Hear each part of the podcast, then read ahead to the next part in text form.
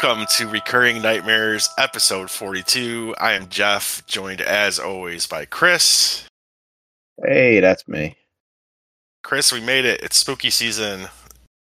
We did. It is. Yeah. Uh, it is spooky season. It's the it's the happiest month of the year for people like us who love horror. Um, and I decided to celebrate that this year. I mean, hey, you gotta give me credit. We did two straight horror movies here. We did. We did. they Uh, are classic, classically horror. I thought you were about to say classics. Mm, I don't know about Uh, that. We'll get into it. we got two kind of garbage slashers sort of from the 80s from the late 80s and it's just weird they came out within a year of each other. And the theme here is like they both take place at uh, a, a gym. Uh, so that is the fun we have to look forward to. That th- this is the trick or treats we brought you this month. And, and i credit slash blame uh, but you know, as always, first we're going to talk about some of the stuff that we've been watching recently, and this is where I kick it over to you, Chris. Have you seen anything new lately? Did I? Uh, I went to the theater a few times. Um, I'm also in the midst of you know we're, we we've hit October, um, so doing my normal 31 days of like horror films, but I'm not going to talk about any of those. I'll talk about what I saw in theaters. And uh, the first one I went to see was A Haunting in Venice, uh, Kenneth Branagh's third uh, Hercule Poirot Agatha Christie adaptation. Um, Yes. I don't know. I, I don't know if people knew it was like the third in the series. I've seen all of them, um, and I like his portrayal of Poirot, but uh, I don't think people liked the other the other two. I they're they're fine, and this one also is fine. Uh, or en- or or uh, horror-ish, Uh, right? Like it, it is um it's still a mystery. It's still still a murder mystery. Uh but yeah, it, there's there is an undercurrent of um the supernatural. And you know, if you've ever read Agatha Christie or or seen either of these other films like you know, Poirot is a detective, he's going to come to a logical conclusion. But yeah, there is like things that seem spooky in this. So there's definitely more of a spooky vibe. Um, I think visually it looks really good. Uh, Poirot's really good. Uh, you know, the, Branagh as Pro is really good. Michelle Yeoh is in this. Tina Fey. Um, I think these films are just like they're Branagh just being like, I really like Agatha Christie, and I really like playing this this dude. And uh, I'm gonna get my friends to come and be in movies with me because like they're all star studded um, affairs. Uh, this one a little bit less so than than previous ones, but um, still, I thought it was fun. Uh, but also, I left there and like it immediately began fading from my memory. Uh, much like the other two, like I, they're fine. Um, I, I enjoyed them enough, but it's like it's one of those things. Like if it was on TV, I would sit down and watch it, but I'm not going out of my way outside of when they hit theater to. you're not to getting a pay box set. No, I don't think so. I don't, I don't think like I would sit down and like I would not buy this film to rewatch it. Um, but if somebody was like, "Hey, you want to watch a Haunting in Venice?" I'm like, "Sure." Like it's Yeah. perfectly enjoyable in that way. Do you like it about Um, even with the others or Yeah, yeah, it's about it's they're all to me like three out of five movies. Like yeah? like they're they are perfectly watchable, enjoyable in the moment. They fade from your memory about ten minutes after you leave the theater. Uh, but you didn't have a bad time watching them. Like they Sure. were, yeah. They're just they're just entertainment. That's it.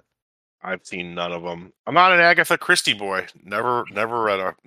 Do you do you like mystery novels or like mystery Uh, stuff? I don't know. I get. I can't say that like I when I was a big reader that like mystery was like. Okay. What was the uh was it Encyclopedia Brown or something?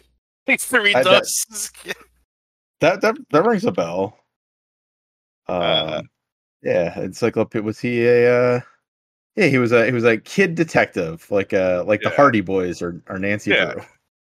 Yeah, but that was the one I read for whatever reason. I think, and uh, you know, I, I think I read some Sherlock as a kid, but yeah, it's never. Yeah, I, I enjoy, especially like the old, like I enjoy Sherlock. I enjoy, um, you know, the Agatha Christie stuff, Miss Marple, and and Hercule Poirot. Um, I, I've always enjoyed mystery stuff. Um, and like just seeing this stuff brought to life is kind of cool. Yeah, Nobody nobody talks about Agatha Christie anymore, so like I enjoy it. I enjoy a good mystery, of course, but yeah, I, I just I'm just saying, like, I was never like. Into Christie and, these movies somehow I've I've missed them all. I might give this one a shot if it hits Peacock or something. You know, like yeah, I'm sure it will. It'll it'll hit streaming like I'm sure at some point. Um, I'm actually surprised it's not already. oh, any minute now streaming. it will be. it seems like there's like 30 days in between when a movie hits theaters Yeah. and like when it uh yeah, hits streaming so probably very soon yeah, it depends. like, um the, the, Okay. that movie was so quick. Uh, the last Voyage of Demeter, it was so quick to get to. Uh, so Yeah. like maybe two, three weeks. Uh, um i like that one too i think we, we talked about that uh yeah, that la- last month uh another one i saw in theater is the new gareth edwards film um gareth edwards you might uh uh remember from rogue one uh, yes, or from uh the recent godzilla movie uh, and monsters, and and, yeah, and he's monsters yeah he's had an interesting sort of career so far. Uh, yeah and I am interested in seeing this movie. The, I like the trailer for it quite a bit. I just haven't gotten to see it yet. Um, so yeah, I, I went and saw the creator, uh, John David Washington, who I really like as an actor. Um, enjoy just about everything he's been in so far. Uh, the creator is an original sci-fi movie, um, and it is kind of actually very, very topical because AI is something that is kind of become a big focal point um, in media and and and in, in you know in employment and ever everyone's using AI at this point or Hey, not get- using it. We get to talk about AI quite a bit. Yeah, sort of. Yeah, yes, we do. I, I honestly forgot about that.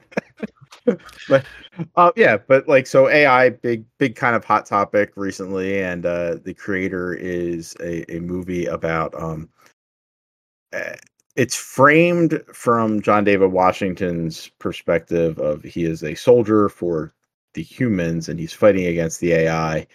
Uh, and the AI are portrayed as having dropped a nuclear bomb on LA and they are trying to take over and there's a I, i'm not doing it justice for a variety of reasons because i think like you need to kind of watch the film to see where it goes um and i think if you've seen the trailer you know that at some point john david washington's character he takes charge of a uh, little kid robot um He's like the ultimate weapon, right? Like some Yes. sort of evolution of the AI eh, or, or the robots, and uh, Yes. uh, you can tell where it's going. I mean, it, this this is eh, it, yes, it's an original sci-fi. I mean, correct me if I'm wrong because you've seen this. yeah it's it's it's So it's, it's not an IP, but thematic it's eh, you know, I'm getting whiffs of Terminator 2. You know, yes very much um but uh like i think i think from the trailers you can tell that maybe not as all as it seems with uh the ai and maybe they are not the bad guys in this situation. Um maybe they just want to live i think the kid even says like something like that i just want robots to be free like or something like that in the trailer and uh um so yeah it like goes in that kind of direction. Thought it was very well done uh visually it's it's beautiful like this was It done on an 80 million dollar budget like it looks it great looks again. I'm going off trailers, but it looks like again, I've heard good and bad about this movie, and I'm still like excited to see it because it just looks cool. Like it looks like an imaginative, Yeah. um, like sci-fi world, and it looks doesn't look cheap, even though it's it relatively is for what this Yes. is. Exactly. I think like they do a great job. Like visually, the world building in it is great. Like the the character designs uh, between the robots and um, you know some of them have like human faces, some of them have like robot you know bodies and stuff. Uh, they all have all the robots kind of have this like open back of the head piece, so there's like this hollow area there with the Yeah, that circles around. It looks really cool. Um, yeah, visually, like just I, I think it's very arresting. Like if anything, like you're gonna be like, this this is a cool looking world that they've created, cool cool looking future. Um, maybe you don't end up liking the story as much as I did, but uh, I thought thought it was really neat. Uh, one of my favorite films of the year, I think. So yeah. I, I I mean, I appreciate a good original sci-fi, even if it's like it treads some common ground with some Yeah. stuff we've already seen, but uh, I think it does a good job. I've heard. Uh, I I would suggest. I don't know if you've listened to it. The um, Filmcast had a good discussion on this movie today, and uh, it was weird. They like strangely like. I think David Chen really liked it, but the rest like Cannata called it terrible. I was like, wow. Um, but like you know, the kind of thing they said is that like it, bring, it brings up lots of cool ideas, but it doesn't seem interested in any of them. Um, but I, I still like if if this gets me about like you know this guy is falling in love with this robot type thing. I, I'm I'm I'm I'm in on that. You know. I- Like, I think it will. It's not like I mean, there are moments in it that like you you're gonna find out about what this kid is, and it's like it's it's heart wrenching. Like, um, yeah. just the the way this this like for me i was like that is brutal like where where you know how this kid came to be from the ai side of things um and then there's just like there's these and, and I, gareth edwards did this really well in rogue one where he portrays you know war and battle in a very you know gritty way especially for Star Uh, Wars, it, it was you know it Yeah. was the it was like the most like kind of brutal war we had seen in Star Wars to that point. Yeah, and like he does some stuff here where it's just like, you know, you, you're seeing, you're seeing families and uh, you know innocents being killed in crossfire and missile explosions, um, and, and just viewed as like collateral damage. And it's it's just it's really really brutal to see like a family get blown up, but like maybe the mom or the kid off to the side, and then like afterwards they're they're there like screaming or crying or something. Like I- thought they did a really good job of portraying that type of stuff. Um, yeah, I mean, I I, I maybe I'll listen to the Filmcast see what I I like Cannata. Um, I I'm like him a lot, with- too. with him on stuff, but uh, uh, we'll, we'll we'll see what Jeff has to say about that, and I'll, I'll give it a listen. I like him a lot too. Like, I, and I don't always agree with him because he doesn't really like horror as much as like you know the other guys and as we do. But like, it's interesting. Like all year, he'll sometimes be like the most vocal supporter of a horror movie. Like, and you have to keep reminding him, he's like, I don't like horror, or I don't dislike horror. I just think a lot of it's bad, you know. And he's like, when it's good, I love it, you know. Um, but yeah, he was like very. Um, he was easily the most negative about the creator, and and he was you know hung up on like kind of logic and details and like you know why would you bring this up if you're not going to explore that idea at all um and again i can't speak to the specifics of this Uh, but you know to me it's like all I, I, I could see all those things kind of being disappointing but if this thing is like a uh you know engaging emotional ride with some awesome visuals i'm still really excited for it and i, I also like um john david washington as well so yeah i just Yeah. I had to make a choice this weekend, and I decided to help the creator not do. I don't even know how it did. I, I don't think it, I don't think it did very well. So, uh, um, Yeah, let's see. I'm the problem. It's me. It was 14.1 million, third place. so Uh, sad. Yeah, so uh it, it's it's a shame like and all this does t- to the studios is go like oh people people don't want they just want more sequels. They just want more, you know, they they want more franchises. They want more superheroes.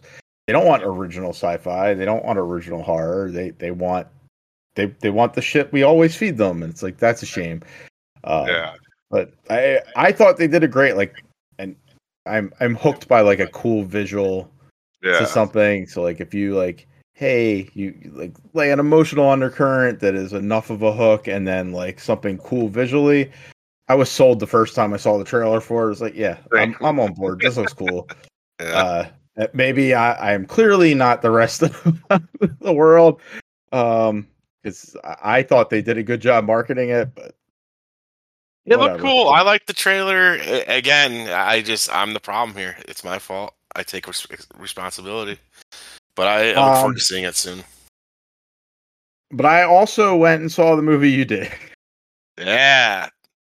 Um, as as a, I'm a big fan of Saw. I think we have discussed that between movie dudes and and here over time. I'm surprised that I haven't suggested a Saw movie or two here at some point, but uh, um, yeah, we went and saw Saw ten, Saw X. I don't I don't know how they're yeah. denoting that. Saw X, we'll call it.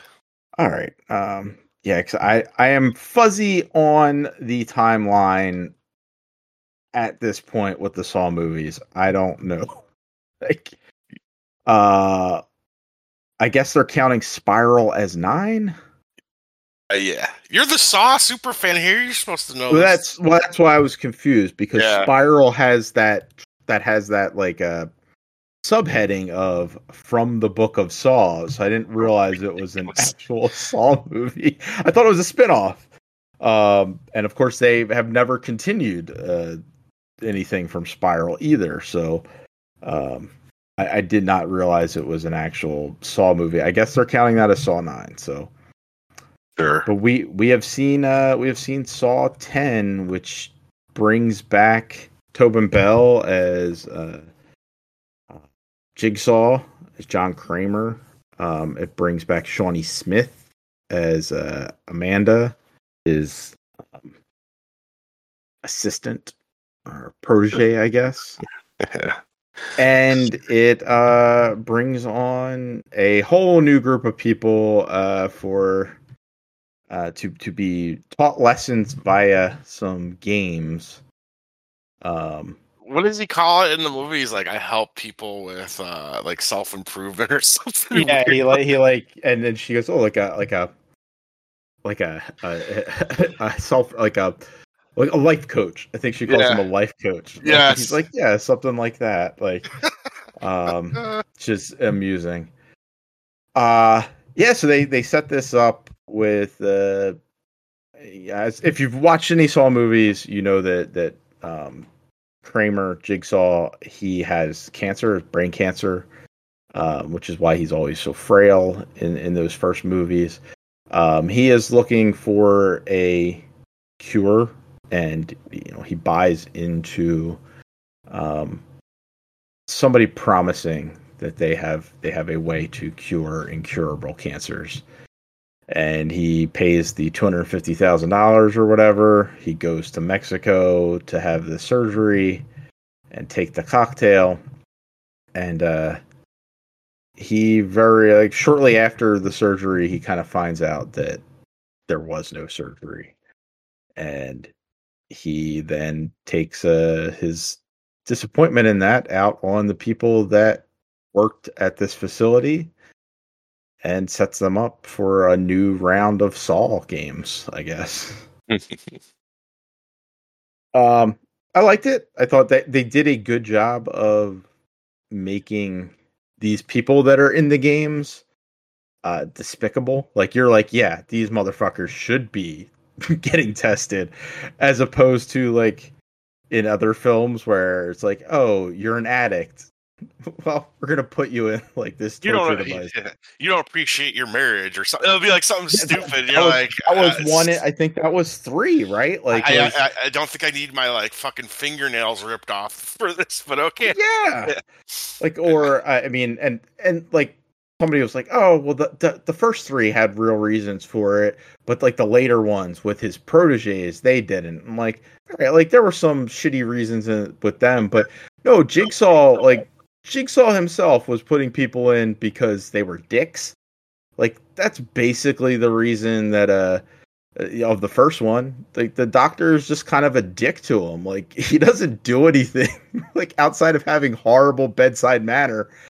And he cheated on his wife. Like he's like you, cheated. Also you were a dick to me. So i'm gonna make you saw off your fucking foot. Like what Yeah, and I watched the third one in the last week, and it's like you know he, he takes this doctor, and it's like yeah you- you're having problems with your marriage, and you're distracted at work or something. It's just like, dude, you just needed her there because you want her to like work on your fucking brain and keep you alive while you torture other people. Like, there's no, it's his his.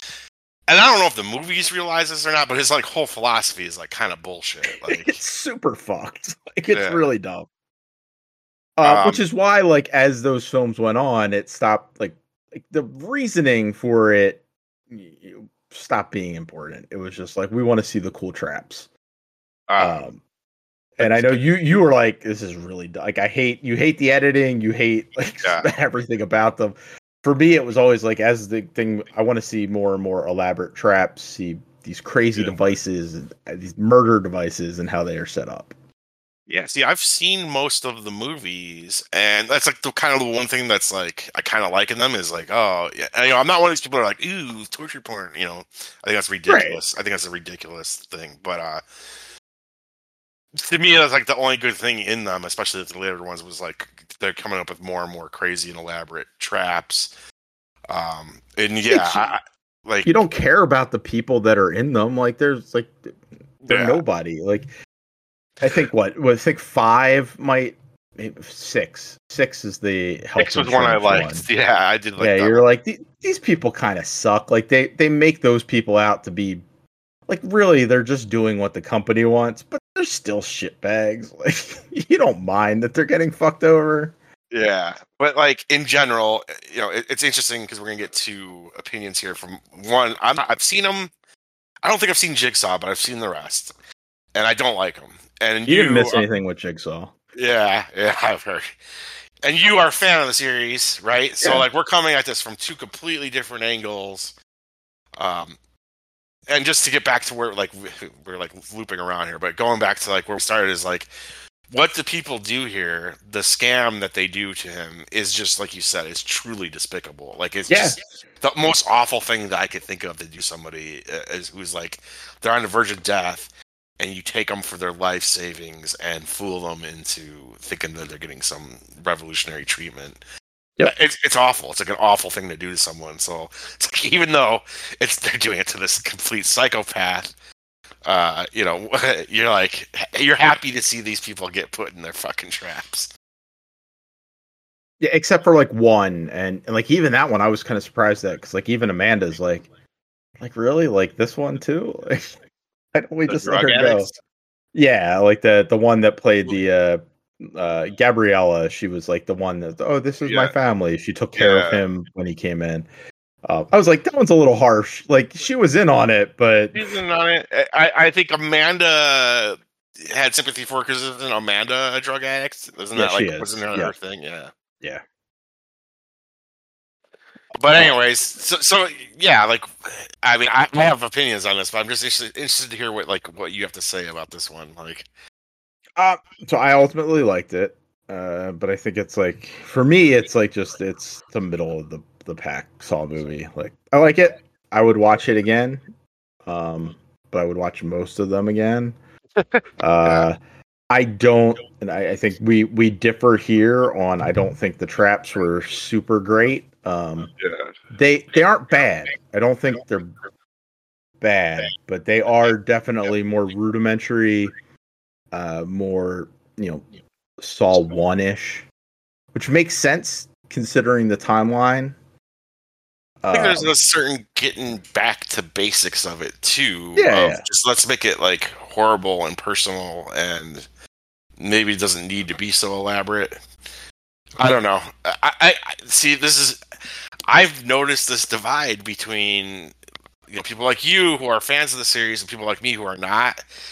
And most people who are big fans of the series will say, "This is a pretty good Saw." Uh, I'd rank it, you know, third or fourth. I think you said you'd even rank it fifth among the like, and, and you know, yeah, the, the saw con- or the the trap concepts are you know a little recycled and nothing too great.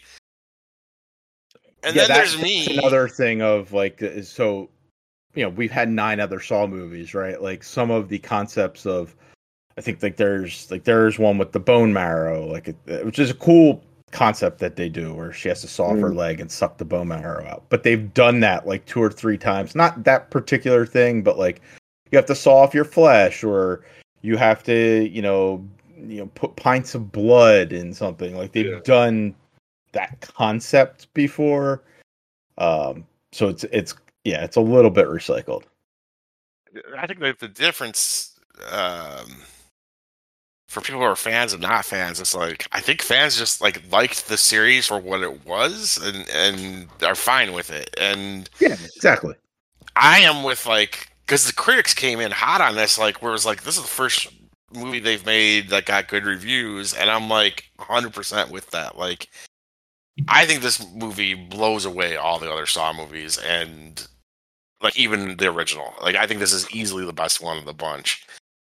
Um, a- and like because it gets rid of the things that I don't like about the series, like uh a lot of the movies, especially like as the series goes on, you have a group of people or whatever waking up somewhere, like you don't know anything about them. They're just like all of a sudden they're in the fucking trap, and you get to know a little bit about like why they're in there, and it's them trying to get out, right? And, Yeah. and the other half of the movie like spends his time explaining how like this movie could even exist because for one like i guess spoilers like you know jigsaw john kramer has been dead since like part three and so it's just like they keep like adding on to like oh well this person was helping him and this person was helping And him yes, now so that- and And I know you don't you don't like it. You don't like the it's the stupid the general, story's but, like, dumb I I think, and that that's the thing with Saw fans, we do enjoy the soap opera aspect of it. Yeah, like, like- it, it's dumb. We know it's dumb, but like we enjoy that. We enjoy the lore,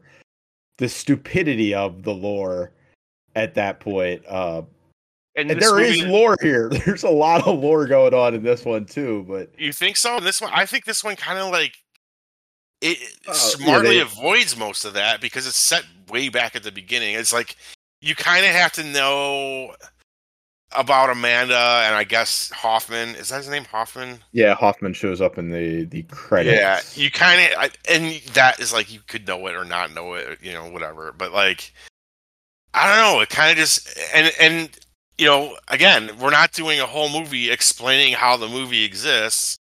We're telling a story here, and the you know the first half of this is telling a story about a guy who has cancer, and he's trying to you know get treatment for it. Like, and it you know it has some poignancy. Like, and on top of it, it doesn't it does it a little bit, but it really gets away from the goofy fucking like music video editing that they do, and like the.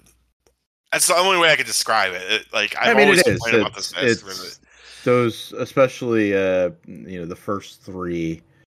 Um, I think think some of the later ones they have they have bad editing too, but in a different way. Uh, but those first three are very much like eh, you know MTV 1990 ish. It's like trying to be edgy or something. Yeah, and it's It's like just- a it's like a post grunge music video type edit. Yeah, it's like I'm watching a Tool music video or that Nine Inch Nails Exactly, music yeah. video, and like this does it a little bit because like it, it knows that you know like fans are like looking for some of this stuff. Like you get the theme starts playing near the end and shit. theme is always so good. I love Yeah, the the theme, the theme is awesome. I'll give you that. But like, yeah, I, I think it just like, avoided a lot of the bullshit of this series, and it just told a story. And then by the time it be, starts to become like a Saw movie, you're like invested in what's going on. You you kind of care about like what happened to him. You fucking hate these people that he's about to fucking you know fuck with. It's like it's like this revenge movie that you're like kind of rooting for what he's about to do. Um, I think that's the biggest change here because like I think you were always meant to like, oh, like Jigsaw's the hero, but you're like, no, Jigsaw's kind of a bad dude. Like he's not good.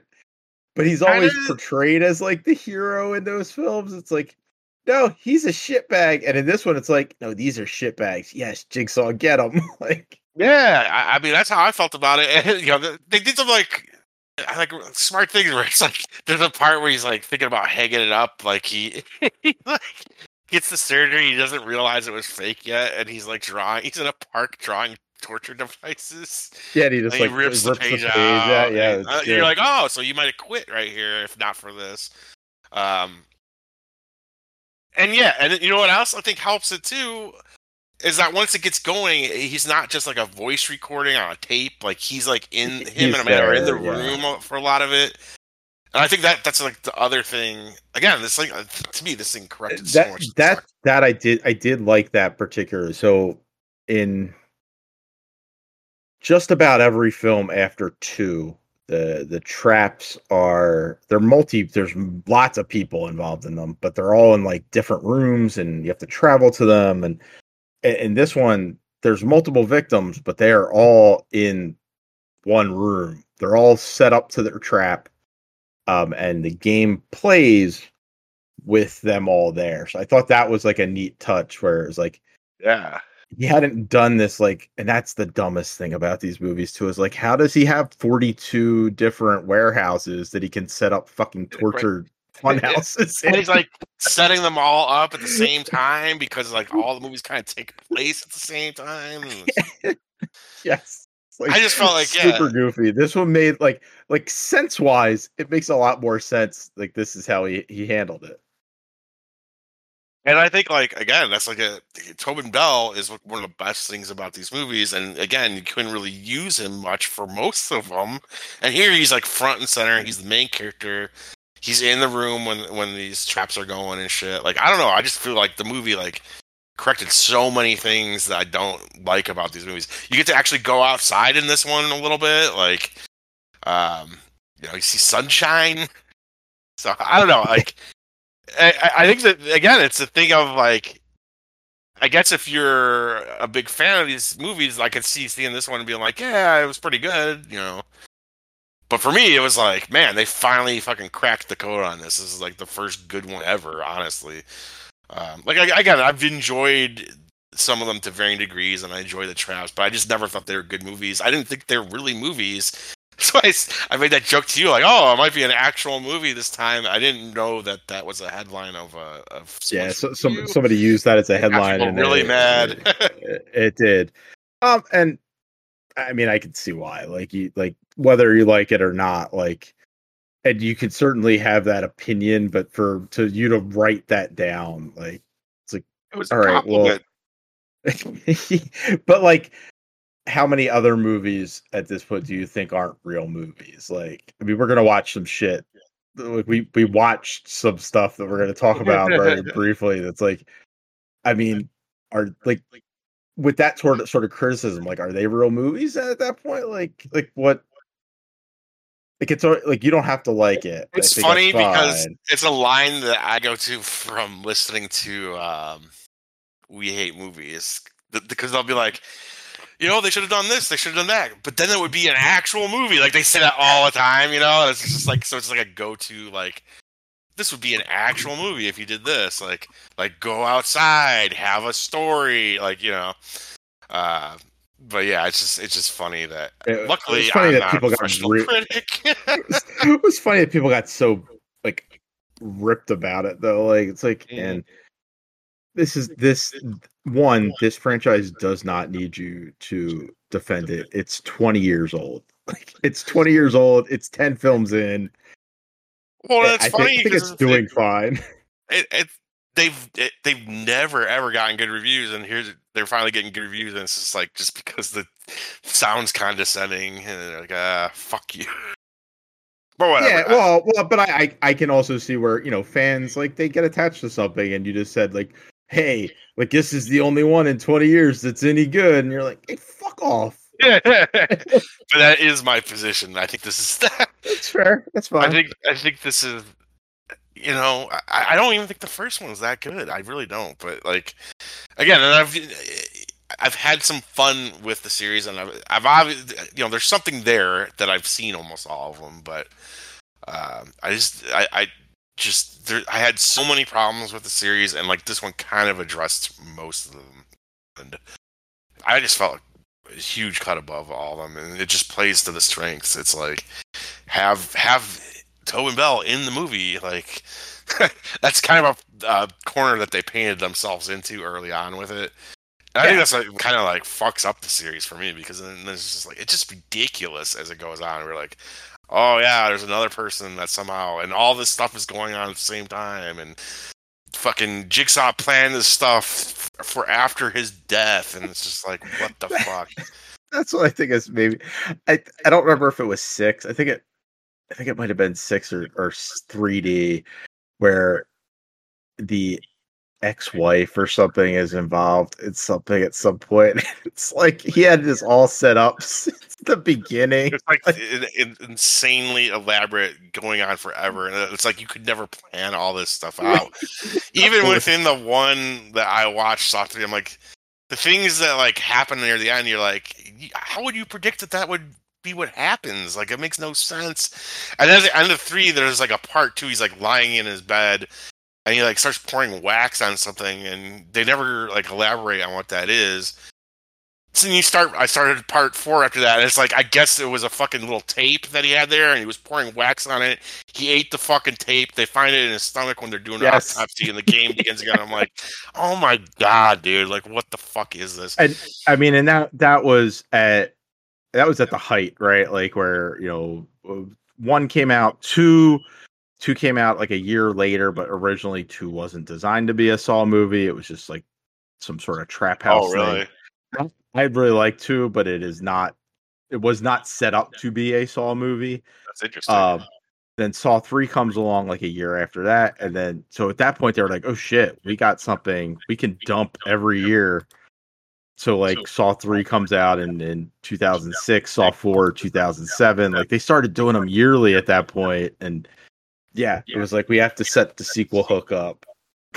like how to, but they killed him in three. It's like they just he was in all of them. He's in every single one, I think, except for Spiral. But yeah, he's dead. he's dead from four on. Yeah, and I think you know, to me, that creates things that kind of suck, and I don't know. But regardless, I mean, like, it's weird because we're both like we both say this is like a good entry, right? Like you we like it, Yes, yes. But to me, it's like I think it blows the rest away. But I can see where fans are coming from a little bit. But I still thought the traps were I- again. They're not like super elaborate, but they're like fucking brutal. Like, geez, they are man. brutal like that, especially the the one you were talking about, the bone marrow one, where she Oh, saw it was great. fucking leg. It's it's very brutal. It's super violent. yeah, it's Um, one of the most violent things I've seen in a horror movie this year, and it got it had people squirming in the theater. My wife was like, "Holy fucking shit!" Ready to puke.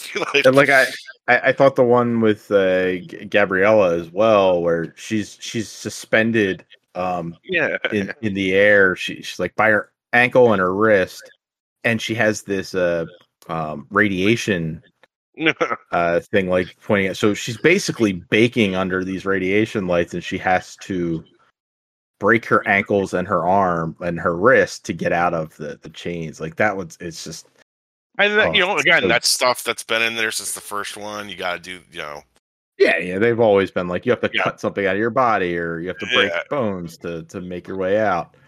Um the one that is maybe the most elaborate is like is actually like a it's a dream sequence that he has uh early that's, on that's the only one I'm getting out of. that's the only one I would survive, man. the uh the the eyeball one. Yes. Because Yeah. you got, all right, he's like, you basically got to break all your fingers, right? There's like a dial Yes. you have to Yeah. turn up. Otherwise, your eyeballs are getting sucked out. Well, I just, yes. I would just rip the band aid off. off, away, break all five of your fingers, you're good. Like then you're good to go, right? Like So, so I don't know how. Like the way he worded it was, you have to go through each step. So I don't know if you could just flip it all at once, or if you have to do it, then it resets. And I'm not, I'm not 100. percent yes, I think I could do it. So that was. I could, if, if I could go from one to five, I know I could do it because it's it's just it's just like ripping the band-aid off. You're like, fuck, it, I gotta do this.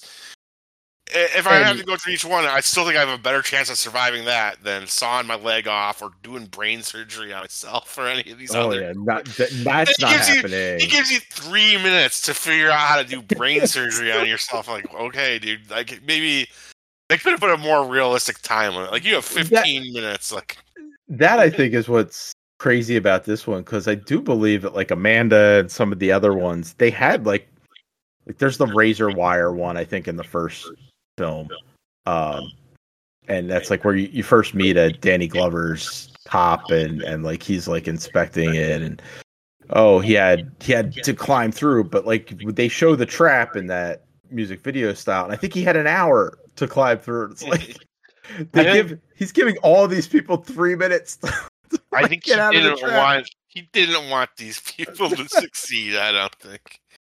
Uh, I don't know. I, I, I, you know, there's, there's what this. There's The Exorcist. Those are kind of like the big, you know, Yeah. two like horror movies for Halloween. I, I wholeheartedly recommend this, even to people who are like me, maybe not necessarily fans.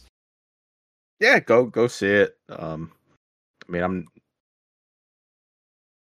I'm always in favor of, of more of these dumb movies. So uh, go go watch it. It did it did successful enough that I think we will we will get a Saw Eleven at some point. They're just all going to take place between one and two because they're like, oh, this is this is the secret right here, Tobin Bell. Um, anything else you've seen? Uh no, we'll we'll call it there. Okay. What what uh what have what have you seen? Uh, I've seen fucking everything new and notable that has come out. If we're to go through them all, we'd be here all night. Um, but I guess I'll touch on like a couple big new ones. Um, sort of big. There, there was about a month ago. Equalizer three came out. I think it's just hitting on demand here. Yeah, I think I just saw it. Like, hey, you can rent this for twenty dollars. Yeah. Uh and I actually saw all three of the Equalizer movies because I had never seen them before. I'd never gotten to this series. I think you had. I think you've seen them. I've right? seen I've seen one and two. I haven't seen three yet. Okay. So I got I like I was like, well, if I'm gonna go see Equalizer three, might as well go see like I never got around to seeing these other ones, and these are like very like competent like mid tier dad movies. Yeah. Um, you know about a guy who secretly has these powers or not powers but like skills and could fuck shit up and he ends up helping like he'll see someone that's getting fucked over by the world and he tries to equalize the world you know and it, it's a very fun like kind of action fantasy type thing right? Like i think what like elevates them a lot is denzel. Like dude he's Yes. just so he's like one of the best actors. And he could just do with just like a smile he could do like a ton you know what i mean? And it, and he's just it's so fun to see him in this role as uh, robert mccall. It's kind of like a like, like ex cia agent or some bullshit the first one like so yeah i saw all three i think part one is easily the best one uh, and the real fun thing about that one is like he's just like working in this hardware store in it uh, you know, like a Home Depot, and he kind of like builds up to this ending that ends like with a showdown in the Home Depot, and he gets to use all the fucking tools and shit in there on on the bad guys. That one was just like it, just it, that was just like a perfect concept, and it's just so fun. And again, easily my favorite. This new one has him in Italy, you know, kind of you know, trying to start anew, I guess, you know, whatever, out in Italy, and Yeah. he begins to like like. I think he was there to do a. I don't know. I can't forget how it goes, but like he was there to do a job or get some revenge or something. But then he's like, fucking Italy's pretty nice. I might stay here, and and you know he's like in this little village and it's charming, you know, and he starts to like the people there, and they're getting fucked around with by by the mafia, and, and so you know he he gets to do his equalizing in this little Italian village. It's uh, I don't know, like it's fine. It, it's it's not like it's disappointing because there's like so little of the equalizing happening in it. Like, um, there's just not enough of that.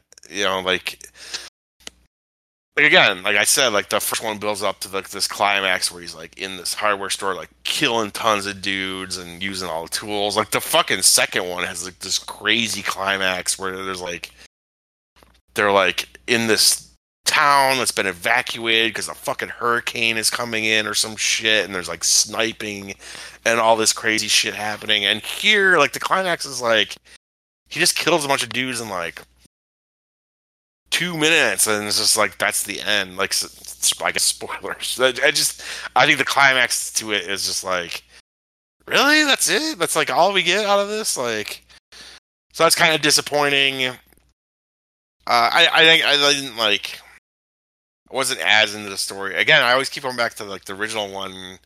She kind of like befriends Chloe Moretz in that. Like she's like this Yeah. sex worker that he, always sees in this diner, and it just it just works. It's not that the third one's like not entertaining. I just think it, it it's it could be a, it could have been a little better. So I don't know. I enjoy like I enjoy this series now. Like I kind of hope that we get a million of them because I just love him as this character. Uh, but yeah, this was just a little weak in terms of like payoff and stuff in it. But I want to see it. Uh, so I'll probably give it a go once it once it is no longer tw- a twenty dollar rental. yeah, in a few weeks. Um, you know, you, you get to him doing his thing in like this cool scenic, you know, location. Have you seen the uh, Equalizer TV show? No, I didn't even know there was one. Yeah, Queen, Queen Latifah plays uh, Robyn McCall. They've they've uh, gender swapped it. Um, I don't know if it's any good.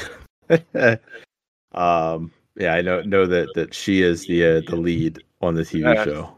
Uh, I don't know. Uh, to me, uh, so much of it is Denzel. Like, there's a like my favorite scene in the third one is it's a restaurant scene where he's like in the restaurant and he's like staring at the bad guys, like a couple of the thugs. Mhm. And the thugs like, "What are you looking at?" And they come over to him. They like sit down. They're trying to talk shit to him, and they say something like the dude says something threatening to him, and Denzel just like smiles at him, and just that smile, like I was like giggling. I was like tickled by it because I'm just like, he's gonna fucking kill this dude. Uh, that's the thing is like he just makes it so fun. Like, he's such like watching these movies, and I'm watching like I watched Training Day as well recently, and Man on Fire. I'm like, man, he's just such a fun actor, and he's so perfect for that type of role. Um. So yeah, it, Uh. it's like a, it's you know, it, don't go in with high expectations. You'll probably have an okay time with it. It's just a little disappointing that there wasn't more of him fucking shit up. He is he is sixty eight years old now, so That's crazy, dude. He doesn't look it. He, He- looks he like he's in his fifties. great. Yes, he Yeah. looks fantastic, but he is getting older, so I wonder if he can can't do uh Well, it's not like way of stunts. it's not even like the first one like he's doing stunts like it's John Wick. It's a different type of action movie. It's Right, more like yeah. I'm gonna fucking shoot a nail gun into your head. And it's just like it just goes so quick at the end here. So I, I don't So it could just it's just the It- decision they made. it's just yeah, it's just not enough focus on like making cool like there's a part at the beginning where he's like fucking killing dudes and it's pretty cool. Like he fucking sticks a gun through someone's fucking eye and then shoots through their back of their head at someone else. I'm like, that was cool. Uh, but then like the end just again, it's just like so it goes. It's just like he dispatches them. Like, all right, cool. Um, just just know that uh, it's an okay time, but yeah, it's it's a little disappointing on that front. Um, another movie I saw was this movie that like is getting a lot of buzz from horror fans, and it's available on Hulu called "No One Will Save You." All right, you. So I, I've heard lots of people praising it. Yes, I, I need to know your opinion here, Jeff. yeah. Uh, I I think it's like it's weird because my bet is that you would like it quite a bit. I'm surprised you haven't seen it yet. Um, you haven't. You've not seen it, right? I've not. No, it's it's on my list. I'm probably gonna watch it this month, but uh, I've not gotten think- to it yet. I think you'd probably really like it, but uh, me like it's weird. My coworker was the one that like told me about it. He's like, "Have you seen a trailer for this movie? No one will save you." And I was like, "No." And he's like, "It looks pretty cool." And this is before it came out. Mhm. And I looked it up. I'm like, "Oh yeah, it looks pretty cool." It's like a home invasion flick, but the I thought the trailer gave away too much. I was like, "Oh, but the thing invading is an alien." It's an alien flick. Yeah, like the the poster gives that away. Like, Yeah, yeah, and it, I, I, it's it's not a huge giveaway because like that's all like given away in the first ten minutes. It's not like Okay. this thing where halfway through the movie you realize that the thing invading is an alien. Like then I would say, yeah, keep that as a surprise. This movie is very well crafted from a technical standpoint. It has great sound design. The aliens look cool, even though they're kind of classic gray men aliens. Um, but they there's just like there's little variations on that that are very cool looking. Their feet look really cool, I think. Um, it's just well crafted. Like when they're doing a, a suspense sequence, like when we're chasing each other through the house. Which again, it, it's kind of like the first ten minutes, or like the first twenty minutes, like, and then like more and more happens. But there's like two like, and I think for most people uh, that's good enough, and they don't have the hangups about storytelling that I have that like really ruined this. Uh, and and there's two problems. One is this stupid gimmick. It's so stupid. I think most people like will admit this that like the movie has no dialogue, um, which is dumb because like there's nobody talks at all. no there's no dialogue. I don't know if I like that. Like there is me. I'm trying to think. Maybe a sentence or half a sentence here and there. And like part of it like makes sense because it's this girl, she's in this house, she's kind of isolated from the community.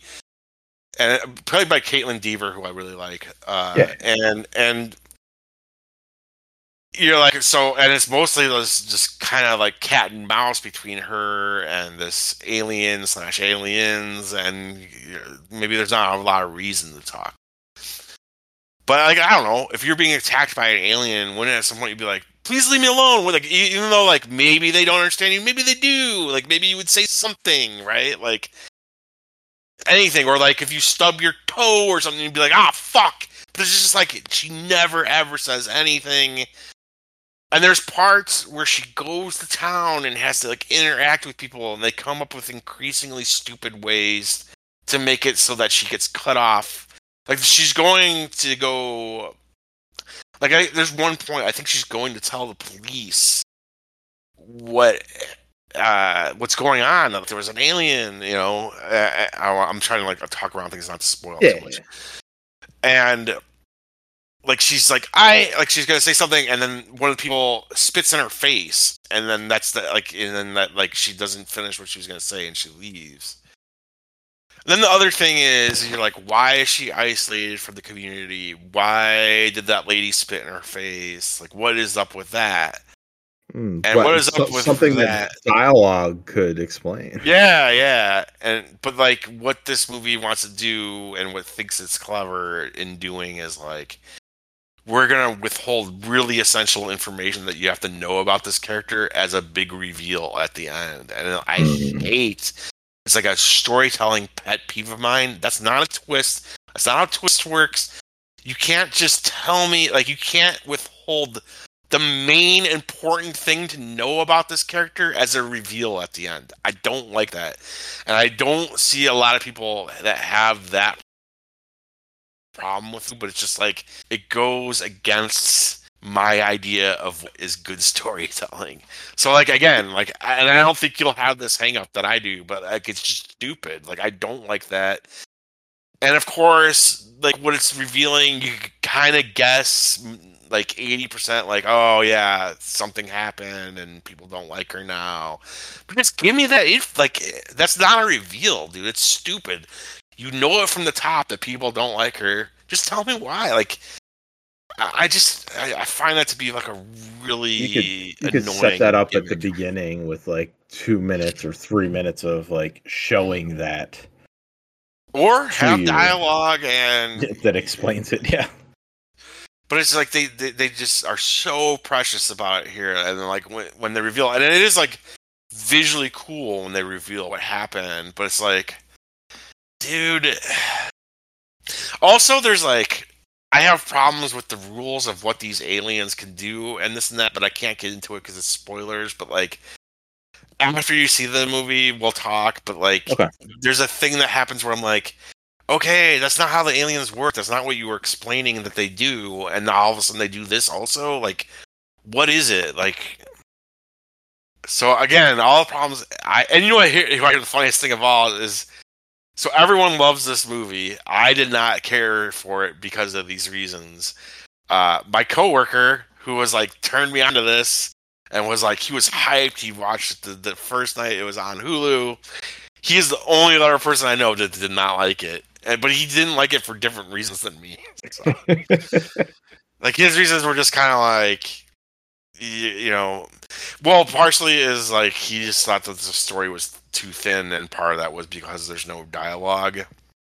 Yeah. Like he also did not like the the no the no dialogue gimmick. Like again, I think even people that like love the movie are like you got it didn't add anything to it by having no dialogue, and if anything, it took stuff away. Like she's a great actor. Like you, you should have like, yes, she's able to like do this without the dialogue, but why?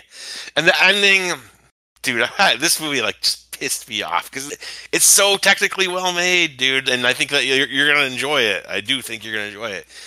But I think the ending is stupid, and we could talk about that after you see it. But it, it's just fucking dumb, dude. Like the whole thing. It was so close to like being like, oh, this is like really something special, and I think it is for most people, but not for me. Okay. Um, we'll leave it at that. I mean, I saw a bunch of other fucking shit, but we have two classics here to talk about, Chris. uh, classic style.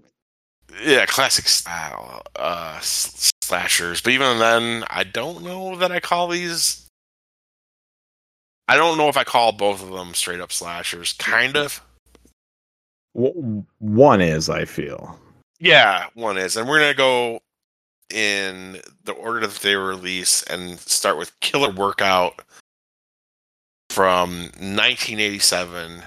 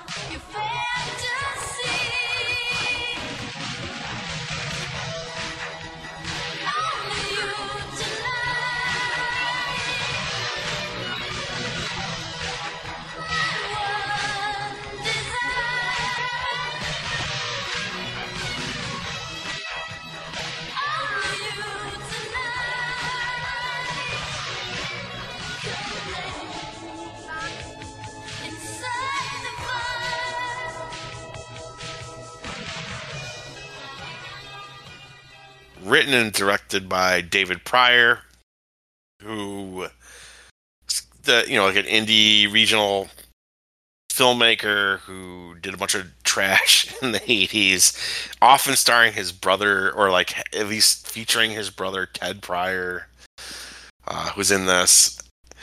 Um, you know, interesting note, and I did not know this when I selected them, is that he did the first shot on video horror film called Sledgehammer. Okay. I think this shot on video also. Um, I definitely feel that that's where the the master came from, at least. yeah, they said it came from like beta. Uh, and you know, it looks it. Uh, this is definitely more uh polished filmmaking than the Sledgehammer. Sledgehammer is literally like uh 20 year old and their friends out into the woods and let's see what we could do with our camcorder type thing. Right. This is a little more accomplished uh, uh, filmmaking, but yeah, it does look like it's still shot in video.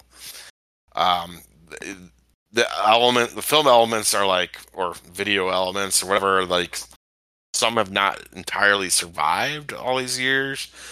Uh, you watched it on Tubi, I believe, right, Chris? Yes. And you were showing me pictures of like it would basically do like when VHS tapes would be tracking. It would do Yes. that sometimes. Yeah, I had a little bit of that too. There's one part where like uh this lady's in her place and like there's like a, a light in her in her room and it's like flashing red and it was not something that was supposed to be part of the scene. It's just how the surviving what we source material that we have looks now. Yeah. Did you get that too with like the flashing red light? I don't know if you remember that. Um, I don't remember that. I remember like my screen going like fuzzy and green at one point. Yeah. Um, but I don't, I don't remember the red. But it might have like it was it was just a it's a low quality source. Yeah, and uh, you know, this is what it is. This is like shot on video, straight to video. I believe straight to video.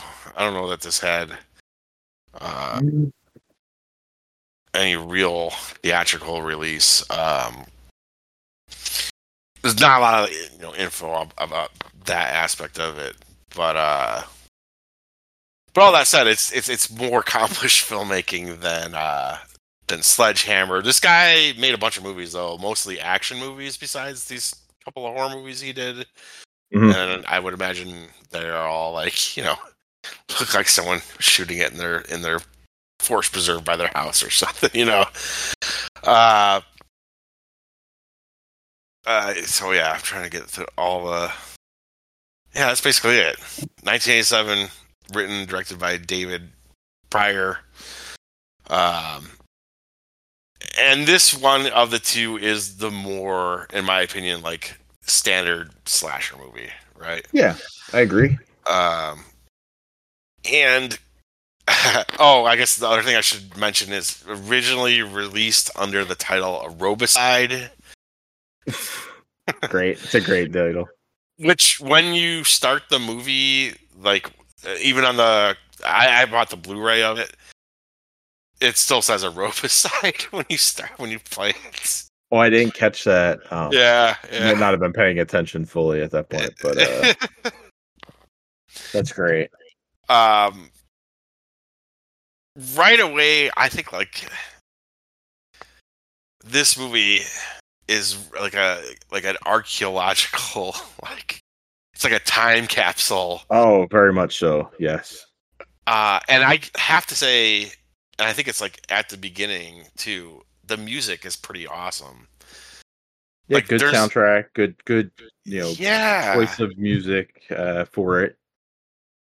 there's a song i think it's called i think it's the one that's called only you tonight by donna de lory i don't know if this was an like an existing song or that was made just for the movie. If it's made just for the movie like good job david prior. Money well spent. I found the song very catchy. Uh, and there's a few songs in the movie uh, and just decent kind of music throughout. But yeah it it starts hot. Like it's just like this is just an injection injection of 80s right into your veins. Like uh I think it starts off with like this girl getting a message on her answering machine, which again, 80s nostalgia, answering machine. Uh something about uh, what did they what did he say? I thought they said uh the guy with incredible balls in his pants.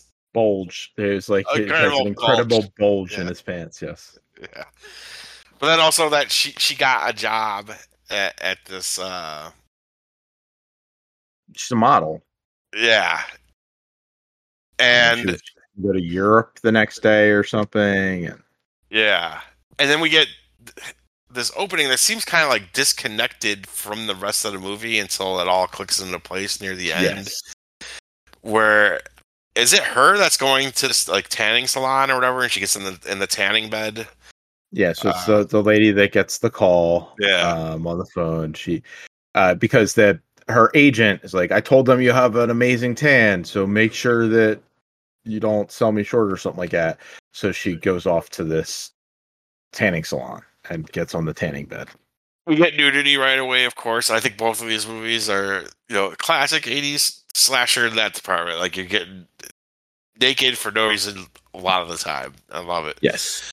Um, she gets in the tanning bed and like cooks her alive, which is just like it's almost like something that would make more sense in the other movie we're gonna talk about tonight. But you're just like, okay, what is that about? Like, it just seems so disconnected from the rest of the movie. Because then after that, we just cut to this gym. Made there's amazing like '80s clothes and hair, uh, montage of tits and ass. We get this great song, "Only You Tonight." Um, we have this girl Jamie that works there. Uh, we have her boss Rhonda. Uh, right away, we get the black girl gets killed in the shower with a safety pin. Uh, of course, also classic '80s. Like we're killing the the only black character right away. I don't think she even gets a line before she gets killed. Um, yeah, I think think uh, other than like I, I think her friend does go like, hey, like go meet you at the club. She says like, oh, all right, I'll see you there soon or something like that's I'm, it. gonna, I'm gonna go take a shower. Yeah. yeah, Uh, the safety pin is like the main thing that the device, killer. yeah. yeah. it's a giant safety. Yeah, massive. Yeah, yeah. But besides it being massive, I'm like, I don't get the connection. Like, you expect like gym equipment or whatever, like which the, the movie does use, but it's just like I don't understand the why the choice. Just use a knife or something. Like I don't know. Like I think. Well, it gets you. It gets it's used in a cool way at the end of the movie. Yes, and uh not to you know not to jump ahead, but yes, it is it is shown in a reveal as like part of a keychain at the end. So like she's had the weapon in plain sight at all times, Yeah, uh, But but, nobody just- nobody knows that's what she's been using to kill people. it's just an odd. It's weird. I, I I I don't know why the safety pin, but uh, and I, I, I think it would be like one thing I'd say about this movie, and probably even more about the other movie. But like the kills are not like amazing. Usually, like it's often just No. like sticking the safety pin in the someone. Like sometimes you get like a little bit in this one, like where the you get some cool like little bit of gore effects. But like if I had to like, I mean, again, this is like this movie is like poorly acted and and stupid and ridiculous and all around, but like fun. I think like I I don't know. I had fun with it, yeah, it's mostly uh, fun. Yes. but I think the one like if I you know I was like just you know if you want to see like a piece of shit fucking slasher movie just to have fun with, have some beers, have some laughs. This is like a good choice, except for like the one thing I would take away from it is like ah, they could have stepped up. Like, could you imagine the same movie with a couple like Tom Savini level kills in it? Like, Yeah, I mean, they'll, they'll, be fucking and, and it's weird because I'm watching another movie right now that is took place same same time error, same came out around the same time, and it's just like similar concept, but the the gore effects are way bigger. They're they're just the kills more brutal. In this, it's very it's very tame. In both films, I think it's, it's fairly tame. Um, and it's like you don't get like oh we're gonna get maybe a stab or two, but then we're gonna cut away and you're never Yeah. really to get you're never to get the the gore or level of violence that you would in some other slasher films So that's kind of a disappointment, but man, not to get It's- like ahead of myself and like but It's kind of fun. Yeah, like I, I just if you want this time capsule of the '80s and you just want like a garbage movie like this, this, this fits the bill pretty well. Uh, but anyways, because like, she has the murder, like we have that murder right away. Um, they got the, this detective snooping around and questioning and stuff, and whoever the, the guy is playing this detective. He like one looks super menacing, like he looks like evil or something. Like I don't know, but he also yeah, a cannot, little bit. cannot deliver a line. Like he, I think he might be the worst actor in the movie. um, he's, he's really bad. uh, like he goes and he's like talking to Rhonda, the gym owner, and and she's upset. Like she's like, "Oh, I suppose this is gonna get out in the press or whatever." Uh, she's like worried about it hurting her business, and he's just like, it's just his acting in the scene is just terrible. Like his acting throughout most of it is bad, but it's also like that perfect horrible bad acting that you like want to see in this type of shit. um, uh, there's a scene, fucking awful. Some dude bros in a locker room, or, or just I think they're just working out, but they're like talking about the girl that got killed. And the one dude asks the other dude, he's like, "Did he fuck her first? Yeah. And the other guy's like, "I don't know, but I would have." Like some so cringy. some great locker room talk. Um, uh, there's this guy that's like kind of. I think you're supposed to kind of think that he is the killer. Um, because I think he's like obsessed with Rhonda, right? Like, we get this new employee that comes in. This this plot's all coming back to me as I'm looking at my notes. I'm like, this is a kind of. I think actually kind of like fun and interesting plot. I don't know what you think, but like, I was kind of surprised by the plot a little bit. Um, Uh, I mean, it, it definitely goes someplace. yeah. but there's like a there's like a new employee that gets hired. Like, and in fact, like right when he gets hired, like Rhonda finds him like snooping around. Unless I'm missing, mixing up the movies, he's like No, snooping right. around. Chuck like, "What are you doing?" He's like, "He's like, oh, I'm just trying to get my you know the lay of the place." He's like looking through a file cabinet. Yeah, Chuck. Uh, Chuck has been hired by the other partner of Rhonda's, that's other the other thing. partner. Yeah, yeah. and like she doesn't know anything about him, and uh, he is basically like he is terrible at it, and uh, he he is obviously a private eye hired by her partner to to figure out what the fuck is going on there. Uh, Were you were you onto that right away? Because I, I just I kind of breezed over him looking through her shit and forgot about it. Uh, so I, I I like just I guess I just yeah I didn't notice. Yeah, like early on, you're like, there's Oh. like something weird about this dude. Like, oh, he is obviously looking like I don't know if you know you don't know if he's a private eye. He does mention that later, but like he was Yeah. definitely hired by the other dude to like get some dirt on Rhonda. Yeah, but then there's a part where he's like taking out garbage, and there's this other guy that like just rolls up on him, and he's like, he's like, "Stay away from Rhonda, or I'm gonna take you apart piece by piece." they just have a fight in the parking lot. Yeah, they get in a stupid fight. And so like he's kind of supposed to be the red herring, I think, is this like other gym bro who's like obsessed with Rhonda. Yes. Um, forgot who. I'm just looking at my notes. There's like a scene where a guy and a girl are on a front lawn, and it said it plays like the start of a porno.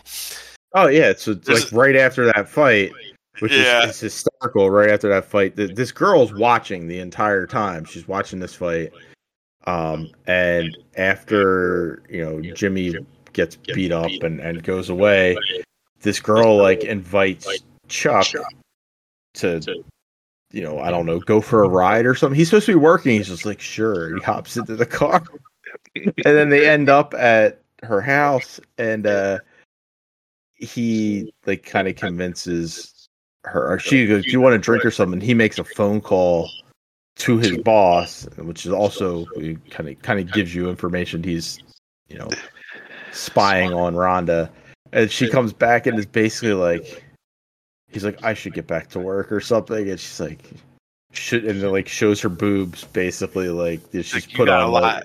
You got a lot of work to do right here, or Yeah. something like that. Yeah. like, oh my god, it's so bad.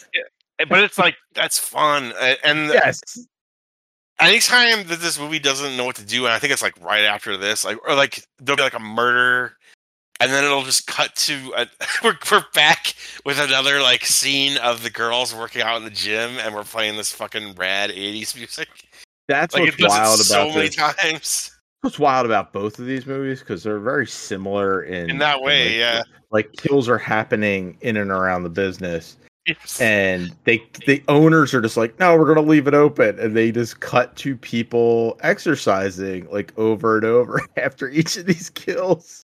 It's like the murders are literally happening in the other room. Why have we not shut this shit down, man? Like this isn't like out in the woods at like some camp or something. This is like this is like a business. Police need to step in, fucking shut it down. Um, the uh, there's a part where like the killer murders uh, some lady in her house again with a safety pin. Uh, and I think at the same time the detective is like showing up there because he thinks that she's a suspect because he found some needle on the scene and he thought that was a murder weapon and it belongs Yes. to her. And as he's showing up, you know, she's obviously not the killer. She's victim number two and fucking uh killer like hilariously jumps out the Jumps window out the window. and run, like it's like a second story window that like jump out and then you can just see them running away through the parking lot. It's fucking hilarious. Um, you got a scene where these so like the word has gotten out about her gym that like there's murders happening while people are doing their aerobics, and then you got these kids that like go and spray paint uh a bunch of shit on on her like window i think on the windows to her business Yep. I, I think one of them is one of the things. I don't, did you notice this? Like what they spray painted? Death Uh, Spa. Yes, Yes. the name of the other movie. Like what the fuck? Uh, I, I think it's just like a random It thing. was, it was. It was. It makes sense, right? Like it's it's a uh, it's a it's a- it's a place you go for exercise, and so they just called it. It's a death spa. It makes sense. Um, but uh, all they all get fucking murdered uh, as they're like running away from there. And then we go back to the gym. More girls doing aerobics. We do get a dude killed with a dumbbell. Like again, I I, I would like to see the focus should have been all stuff like that. Like thinking of different ways you could kill people with the gym equipment instead of just like a fucking. They like, they do do it. Like they, the dude gets killed with a dumbbell, but could have more not safety. Like another like in same Yeah. part, another guy gets just like a safety pin to the forehead. Uh, the yeah, it's a, it's a lot of like pretty standard kills. Like yeah, the best the, the best one out of all of these happens in the other film. Uh, in in terms of the uh, you know gym equipment killing somebody. okay, all right. Well, I'm We'll, like we'll get to that. I'm more fuzzy on their other movie, even though I saw that more recently. if that tells you anything. Um, d- uh, Chuck is it the, the private eye guy? He like finds he finds two dudes that are killed in the gym. He beats the shit out of some other guy. I don't know if the other was the other guy. Is the guy that he gets in a fight with? Is it the dude that we're meant to think is the killer, or is it somebody else? No, it's somebody else. It's somebody Yeah. that they suspect that the, the cops suspect too. Um, because Oh, it's the guy that wants to bang Jamie, like the new girl Yes. there, or like the employee. We get a super bizarre dream sequence where Oh, I think it's that one's great. he imagines like again another scene that kind of like plays like a porno, but then like he's imagining banging Jamie, but then also like being killed by a killer who walks in who is also him. Yes, No idea. Like that. I, I don't so know weird. what they were going for there. Like, Yeah. But yeah, he's Uh, he's basically having sex with this other person that works there, but then being murdered by himself. It's super goofy. But yeah, I think he was just knocked out or sleeping or something, and then Yeah, because uh, the cop then wakes him up. He does end up dead very shortly like thereafter. right, right, right after that, he gets killed. We get more girls working out. Um, then I think the I don't know if he goes to the Chuck. The our, Buck ends our- up our- at Rhonda's house, and he he's at Rhonda's house. He sees Jimmy like lurking in the um or Jimmy sees Chuck lurking and I'm not sure which one, but they see each other and they end up fighting there. and this is where we start to like figure out what's going on um because then we find out charlie is like i guess you kind of like it is kind of obvious from the top if you're like why is this guy snooping around our file cabinet or whatever but uh we find out charlie is a private investigator that mr erickson her partner like rhonda's partner hired i think after the first murder and um he is convinced it's Jimmy, the guy that's obsessed with her. Yes. Um, no, I have. If Jimmy, the guy obsessed with Rhonda, is the killer, why exactly? Why is he killing all of her customers? Uh, but our detective, our wooden acting detective, puts it all together. Jimmy is nuts, but he's not the killer. Rhonda is because twist incoming, Chris. She was the girl. I don't know how the detective puts this all together, but she was the girl who got the burns, like this, like who we assumed died at the beginning in the tanning bed. Yeah, Uh, because that one, I, I don't think we talked about it either. Like that tanning bed scene is played like somebody is, like the music and everything is like somebody is tampering with the machine and killing her. So like you think the killer, and we did touch on that. That we think that like you know, you know maybe that killer is the one doing the killing here. Uh, but yeah, she was the one in that tanning bed. She survived, and she's now somehow exacting her revenge on pretty people. To me, it was just so like the tanning bed thing was so weird because I'm like, it feels like a Final Destination scene or something. Like it's not, like I didn't connect it to a killer. I was just like, oh, like the equipment went crazy, or maybe it's like the other movie we're gonna talk Okay, about. yeah. Yeah. Yeah, may- maybe like uh like oh, like maybe the equipment is what's at fault here. Maybe that's what's killing. Yeah, yeah. But uh turns out she did survive that, and she is Rhonda. He confronts her about this, and she's like, "Yeah, you're right." And she fucking rips open her shirt to reveal like Freddy Krueger tits. It's so gross. It's like it's it's. I lost it. boobs.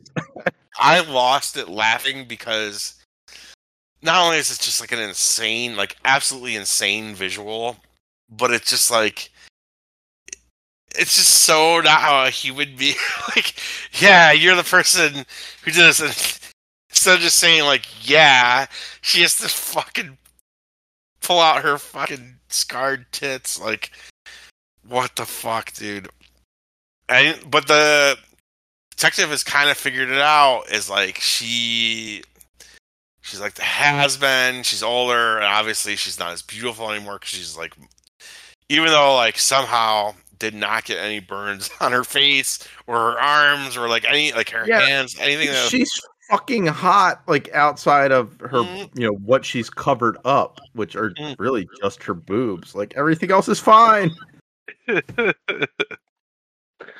uh Oh, and her hair. So she she is wearing a wig. oh yeah that's right 'cause she does pull it off she's looking like alien nation and shit with her fucking bald head Yes. Yeah.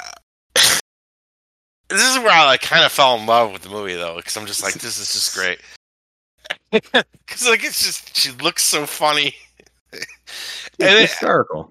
it's honestly not like a terrible plot. Like it kind of like it kept me invested in what was going on, and I, I was surprised by the twist. I like did not see it coming. Um, and then it gets even like a little more like twisty and crazy, like going into like the final stretch. Like, um, Rhonda goes and kills Jimmy, like the guy that was obsessed with her.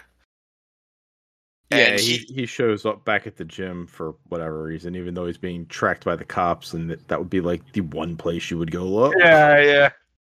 He admits to kill. He is the one that killed Chuck, which I, I guess I skipped over. I don't remember how Chuck died. How did Chuck die? Do you remember? He got run over by a car, and they show that. They show Jim Yeah. like Chuck is walking behind the the gym, and this car just speeds up and runs him over.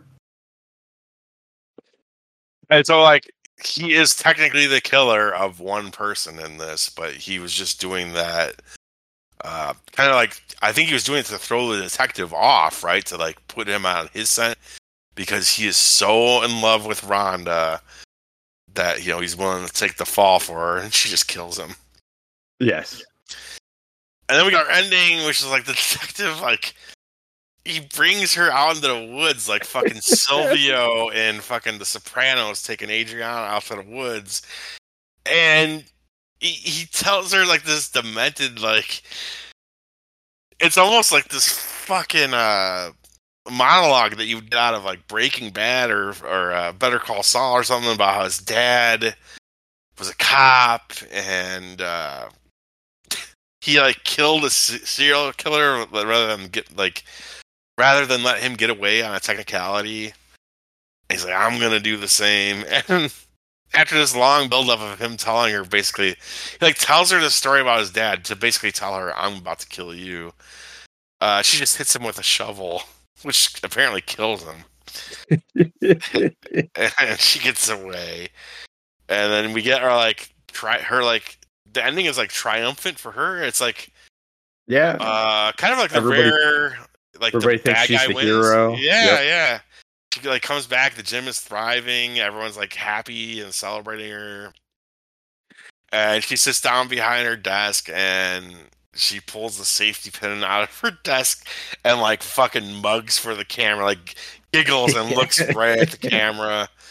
And that's the end. Uh, I don't know. Uh, that's it. That's killer workout. yeah, that's it. That that is where it wraps up. Yep. you know, a, a slasher movie where, you know, it- it's like the type of slasher movie where you're getting kills from the point of view of the killer and trying to figure out who the killer is. You know, kind of your stash, like standard slasher thing from the '80s, but we're late into the '80s. Like the slasher era is like kind of dead at this point, almost out of ideas. Uh, and this is like a very low budget, you know, garbage slasher. And what did you think, Chris? I I mean that that's a good description of it. It is a garbage slasher, but it, I think as we both said throughout, as we talked about it, it's fun. Like it is a, it's it's bad. Like nothing in it is well done, but also it all kind of comes together to be this super dumb fun 80s uh you know thrill ride that it's just a blast to kind of watch and it was uh in contrast i don't want to skip ahead but in contrast to the other film like way more entertaining Yeah, I can see that. Um, yeah, all right. So then, I guess final thoughts and score. yeah i mean it it's not good But- I would I would dev I would you know as you said like it's a movie you can sit down and watch with like some buddies drink some beers and just kind of laugh at and I 100% agree with that it is it is a good time um I would definitely like put this on with some friends like oh you want to watch want to watch an 80 you want to watch some like 80s shit like yeah, I got one. This has it all. Like there's nudity, there is, you know, dumb murders, there's a dumb plot, it's a dumb setting.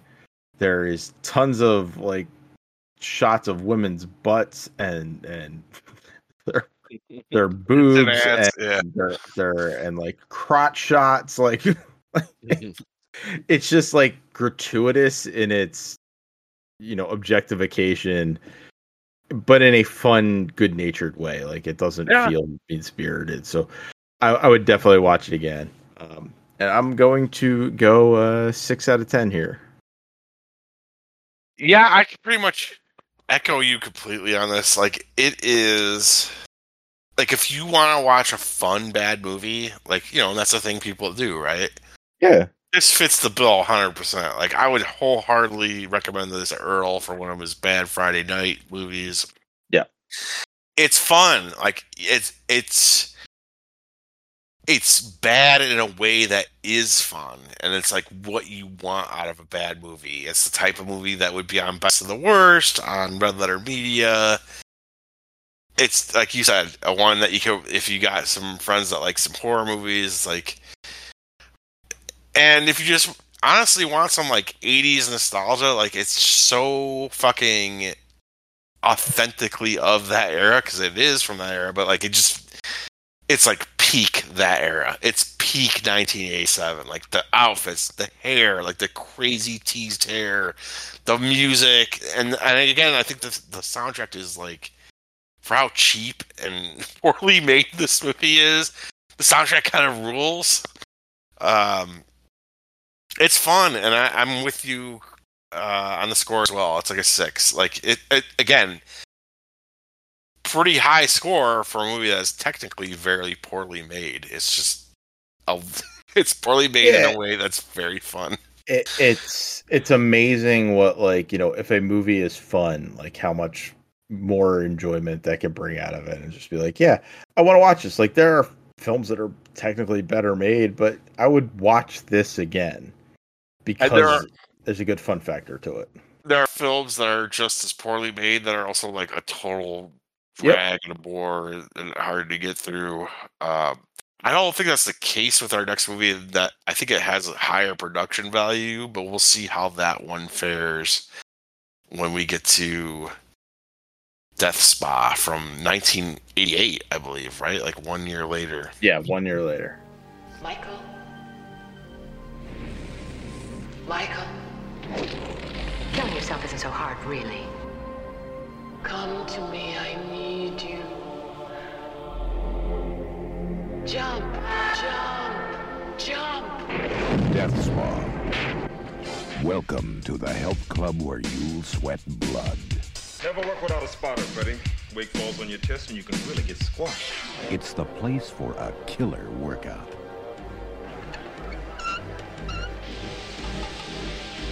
An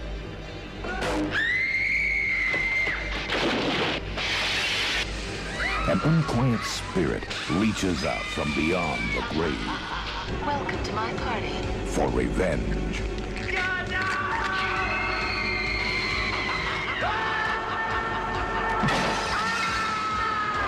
I will destroy this place. And I'll kill them all. Unless you do as I say.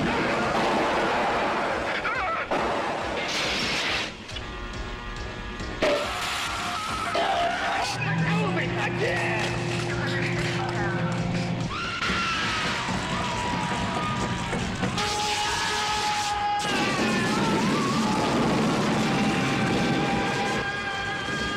Spa.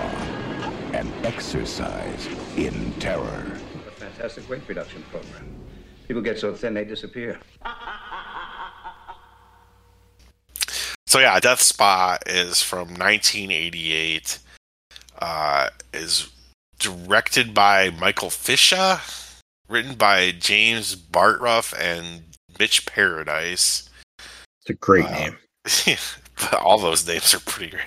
yeah Uh, this one, uh, I guess, a little more info. I had like, I think a limited theatrical run.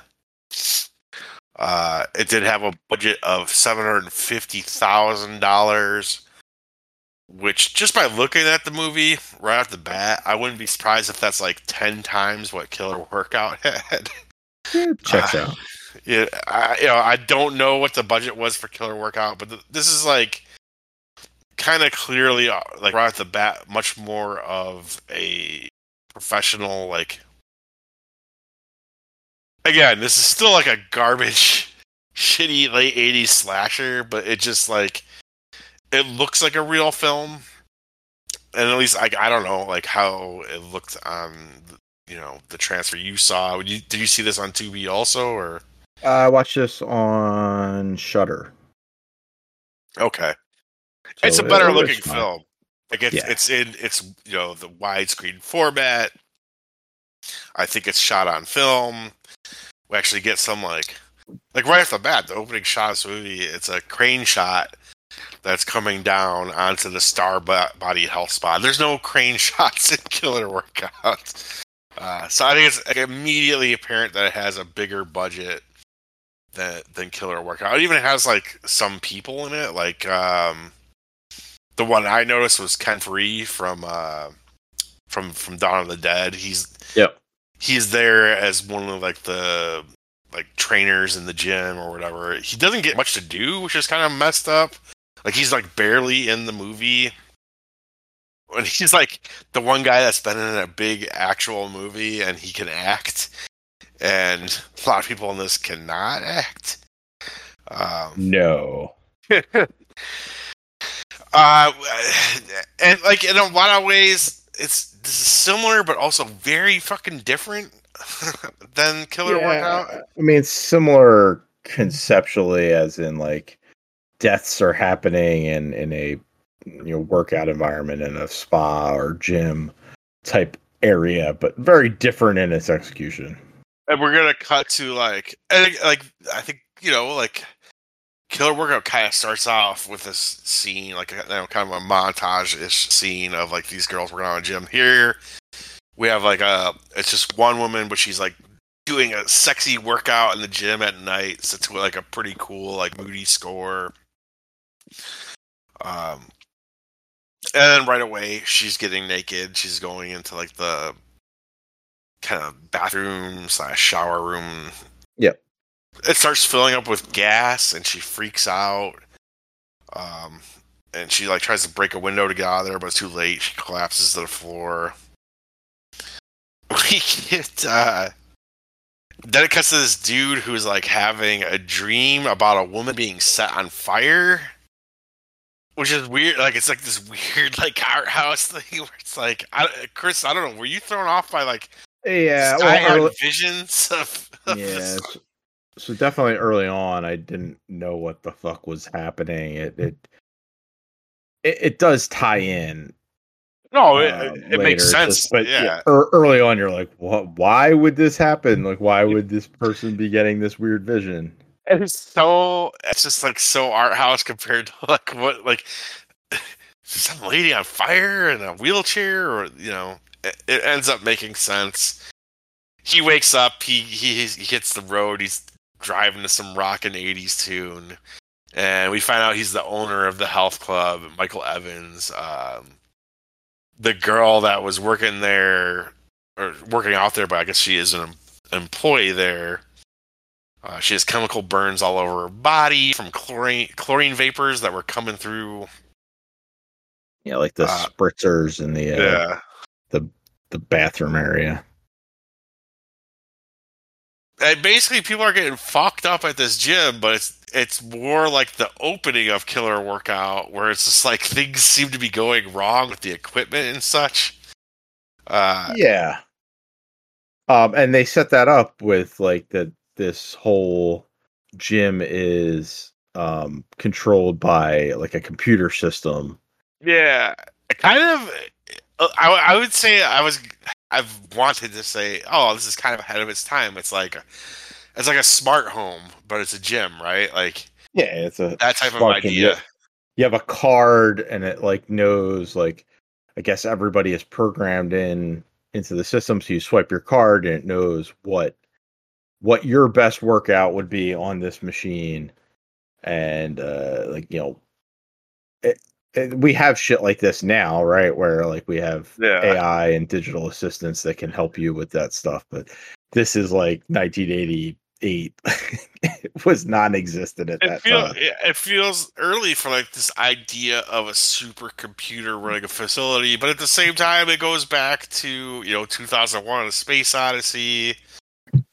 It goes back to there's a movie from the 70s that I think we're gonna do on the show at some point, uh, where like it's like a smart house type thing, and the house is you know controlled by this computer that kind of turns against the person that lives there. So it's not like it's not like this is an idea like this is an idea that goes back in sci-fi, but it's still seeing this movie from 1988 kind of being like predicting where we would be at now is kind of neat. Um uh you see when people are working out in the gym like this like camera it's like a high-tech camera looking down on them because it has a bunch of little like a ring of lights around the lens Yeah. uh, and you can see that there's like this dude in the control room that's like watching everything that is running this shit um and like he, he like you see him like watching people working out. He's like, I'm going to increase the resistance on them. Ha ha ha ha. Um, the, tech- the detectives show up to like investigate this fucking, you know, it wasn't a murder because she survives, right? The girl that gets um, chemical burns. Yeah, but it's like a it's a major accident Yeah. of some sort. So like you have to investigate the business and see, you know, was this an accident or was it purposely done? Yeah, and it's interesting because like this gym has like a bar. These detectives show up like, can we offer you anything to drink? I mean, he just gets a coffee, but uh, and then this is when we find out that like Michael, the owner, explains this. I think to, to the to the detectives that the programmer of the supercomputer running this gym is his ex brother in law, David Avery, and he runs it in the control room, like slash command center. And we learned that Michael's wife is dead, but he keeps his ex brother in law around because I guess he designed this whole thing and knows how to run it. Yeah, he co- he coded it. It's his baby. That type of thing. One thing I like kind of enjoyed and I like noticed in this whole part is how the dialogue is so corny. Like it, it's like this like uh it feels like a bad detective like paperback novel the way that everyone talks to each other. Yeah, I could do that. Yes. There's a great part where uh like the detectives are there and they're questioning Michael and David and all this. And this other employee walks in and she asks how Laura, the girl who got hurt, like how you know, how is Laura? And Michael, who is a bad actor, like the main character in this, he's terrible. He says with like this completely flat effect, he's like, less than wonderful. Look, she just got fucking burned all over. I, I don't know. Maybe that's not the way you'd say that. Uh, David, the computer guy, claims he could prove that he was at home when all this happened, so it's not him. He gives he gives detectives like all these logs and stuff. Uh, he, I think, like again, an example of this dialogue I'm talking about. He'll be like, he's like, I, I would like those logs back when you're done, miss. And then the sergeant, or the, the you know the lady, she's like sergeant. You know, she corrects him. I don't know. I just it just it's like someone has read a lot of bad airport books. Yeah. and they're trying to make this. Uh, and then I don't know, like the the movie, like not a lot happens. Like Michael thinks that there's a glitch in the system that's like messing with their shit. Uh, you know, David is denying this. Uh, There's also this like shady lawyer guy that is like in the background as well. Um, he he keeps giving Michael advice on like, oh, you can't shut it down. We need to do. We, we need to have it open because there's like a big Mardi Gras party coming. Yeah, the Mardi Gras. It's, like we're doing There's the like- Jaws thing. Like we're just like, there's this party. It's so important. We can't shut this down. Well, that's like a weird like C plot because turns out that like I don't know who the lady was, but like she's involved with him with this lawyer and they're mm. trying to they're trying to like let all this bad shit happen. They they also think there's something wrong with the system, but they're trying to force Michael out of the business so they Oh, can yeah. take over. It's like there's a it for as much as I enjoyed like the twisty plot of Killer Workout for what it is, like it's still like pretty basic, and like this Yeah. is like there's too much going on. it's it's too much, right? Like it's too many things. Uh, and there's like and there's just like the whole movie is like really bizarre things that you're trying to make sense of. Like Michael gets his bird's nest left in his office, and you're like, what? That's so weird. Like. I even wrote my notes. I don't get what that means, but he immediately thinks it's David that left it. And another, another thing is like, if if Michael hates this David guy so much, couldn't he just hire someone else who like knows computers and shit? Like, just You, would think. get rid of your ex brother in law, dude. Fucking move on. Um, but yeah, all the murders in this, it's not like a normal slasher where there's someone doing the murders. There's always like crazy shit happening in the gym, and it's because you think that this computer's out of whack. Maybe it's David doing it or something. And again, in the end, it's kind of like all the above because what it builds up to is just like insanity. Like I don't. Absolute stupidity. Yeah. Yeah. I do bef- before we we get to that though. Yeah, like I, I think one of the best best equipment kills though is this guy is using he like you know he swip, swipes his card and it's on the it's on the poster too. But he's Oh, using yeah. this like chest machine um, where you would you would push like the weights are behind you and you're you're pushing together. Um, you're pushing your arms together. And but the weights keep going and they keep breaking and his his arms keep going back and like all these big strong dudes are like trying to pull it. And then his ribs just start yeah. spurting blood out of them. It's And like, rib what- what pops is out. going on? Yeah, Yeah, yeah. so dumb. Because I don't think that would happen. like your arms would No. probably just break. Like you're like they, you would push back your arm, your your arms would snap out of their sockets. Um, instead, this guy just literally rips apart from the inside out. like, so goofy. But in That's- terms of like kills with a uh, gym equipment, it was entertaining. I think I have like one of the only kills where you get any sort of good gore or anything.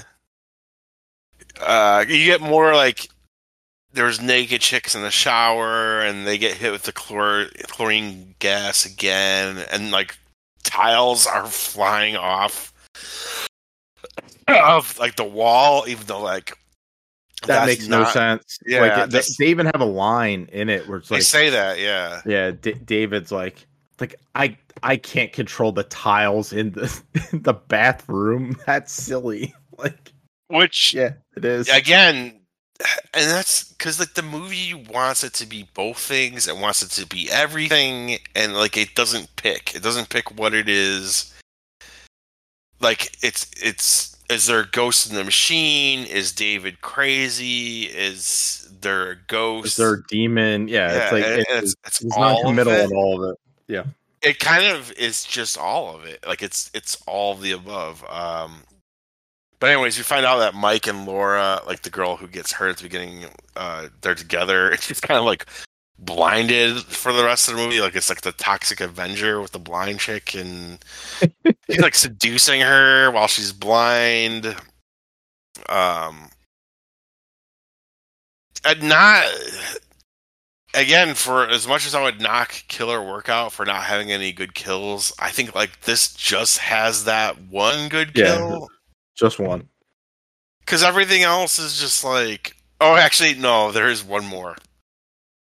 Uh another black chick in a locker room type deal. And all the uh, lockers are opening and closing. Oh yes, yeah. which like is again the smart gym. Like the computer would not control the lockers opening and closing i don't think. Um, but it's just like yeah we have the ghost is in the machine but the ghost is also just like running around doing shit i guess but yeah, one locker opens up behind her, and we get the arrow coming out and going through her neck, like fucking Kevin Bacon style, like you Yeah. know, from uh, Friday Thirteenth. Uh, then we find out that uh, Michael's dead wife, she had killed herself, and Yes. she's the one from the vision that he keeps having, where there's like a burn- lady Burning a wheelchair. And, uh, we find out she got paralyzed when she was in labor. She lost the baby, and then she killed herself. Tragic uh, backstory here.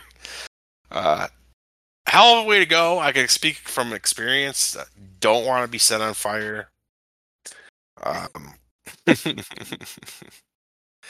that he goes to like uh Michael goes to like a psychic or something. I don't know if it's a psychic or a psychiatrist. I don't really know, or if it's supposed to be both.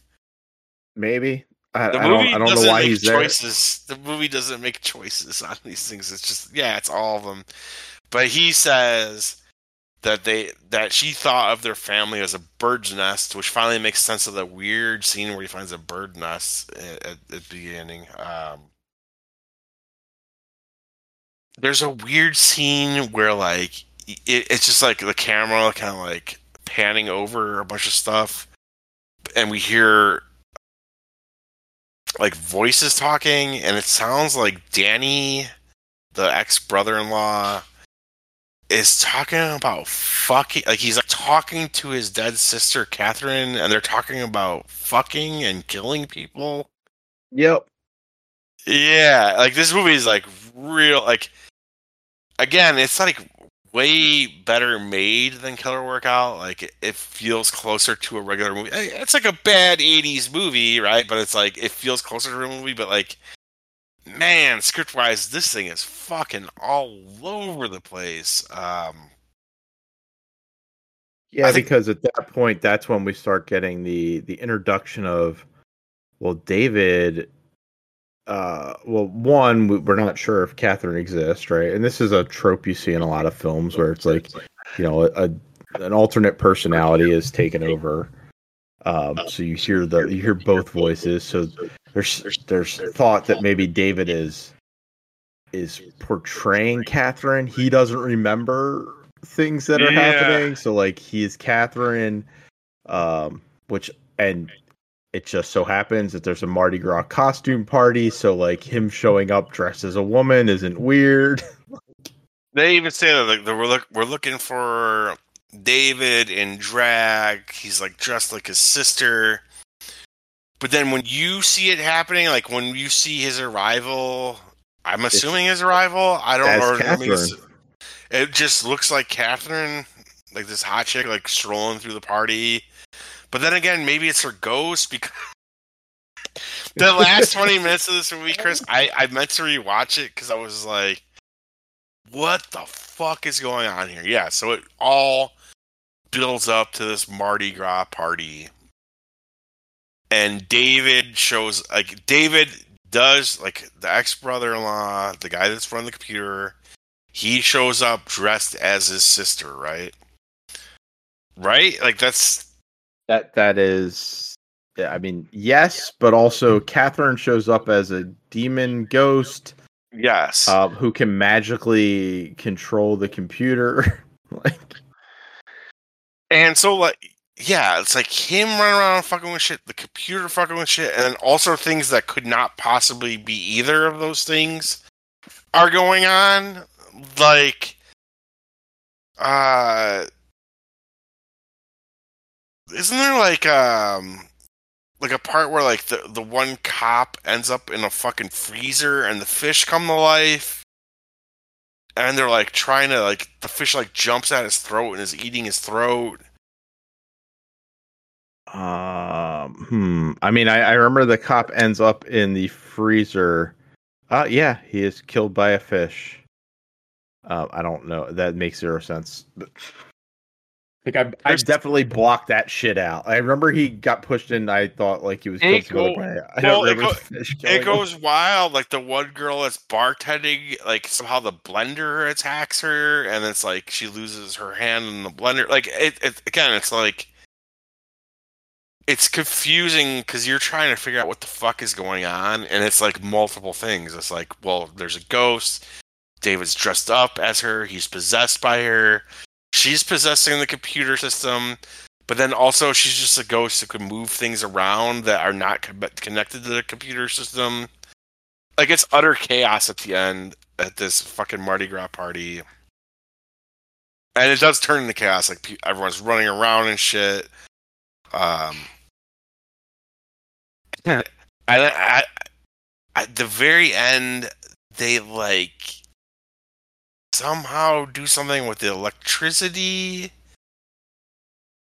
Yeah, it, Michael like uses the fuse box or something, and I don't, I don't know how that works on it, but like fried the computer system and uh, you know caught it all on fire. Um, and I guess David was still in there with with the computer, so like he also kind of get burned burned alive, but he's pos- still possessed by Catherine, but but also you see it like bouncing back and forth between him being being David and Catherine, like so weird. I just remember the very end is like he slash she falls to the floor, and she's all like burning up and fucked up, and like her fucking eyeball shoots out, and she's like still saying something, and then it just cuts to the credits right away.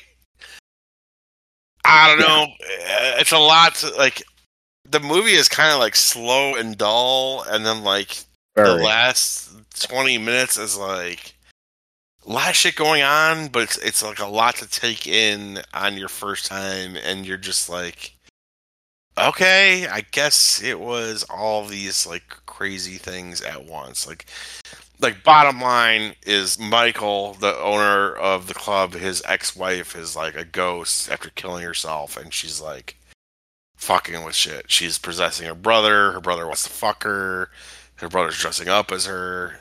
She's possessing the computer in the place. She's fucking just fucking with the place. And then somehow they like do something with electricity and then like her eyeball or her I don't know if her or David, I guess I don't know, dude. Eyeball pops out and they're cackling and we cut the credits. I'm just like, okay, that was something. That happened. Yeah. Uh I don't know. I don't know what I think of this one. I'm gonna kick it to you first, I, Chris. I know what I think. I don't like this one. I think that I look. I am used to. I've we've watched a lot of horror films. We've watched a lot of like nonsensical horror films. I am used to like horror being general nonsense, like not making sense, being goofy. Uh, but the flip side of that is like it needs to be fun yeah. and this is kind of dull and boring for most of it. Like there's some highlights, you know, like like the uh um you know, as you said the the spike through the the Yeah. neck one and and and I like the the uh, chess machine kill. Like they're fun enough, but there's another you know 85 minutes out of the 87 minutes this Yeah. film is that is just dull and boring and then it gets to the end and it's like doesn't make sense it, it has all these different threads that don't tie together and you're just supposed to go oh okay. I i guess that makes sense. I don't know. But also i don't care because you bored me for the majority of it. And i just want it to be over. Yeah, I kind of agree. I mean, I'll get, I guess I'll get into my thoughts, but uh, what what are you scoring this at? uh it's a four out of ten.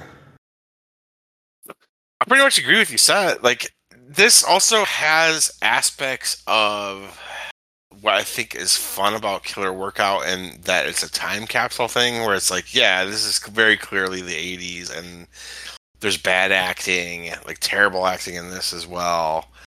Um, but it's just, uh, it drags too much in the middle. Like it's just, it's like a drag. Yeah.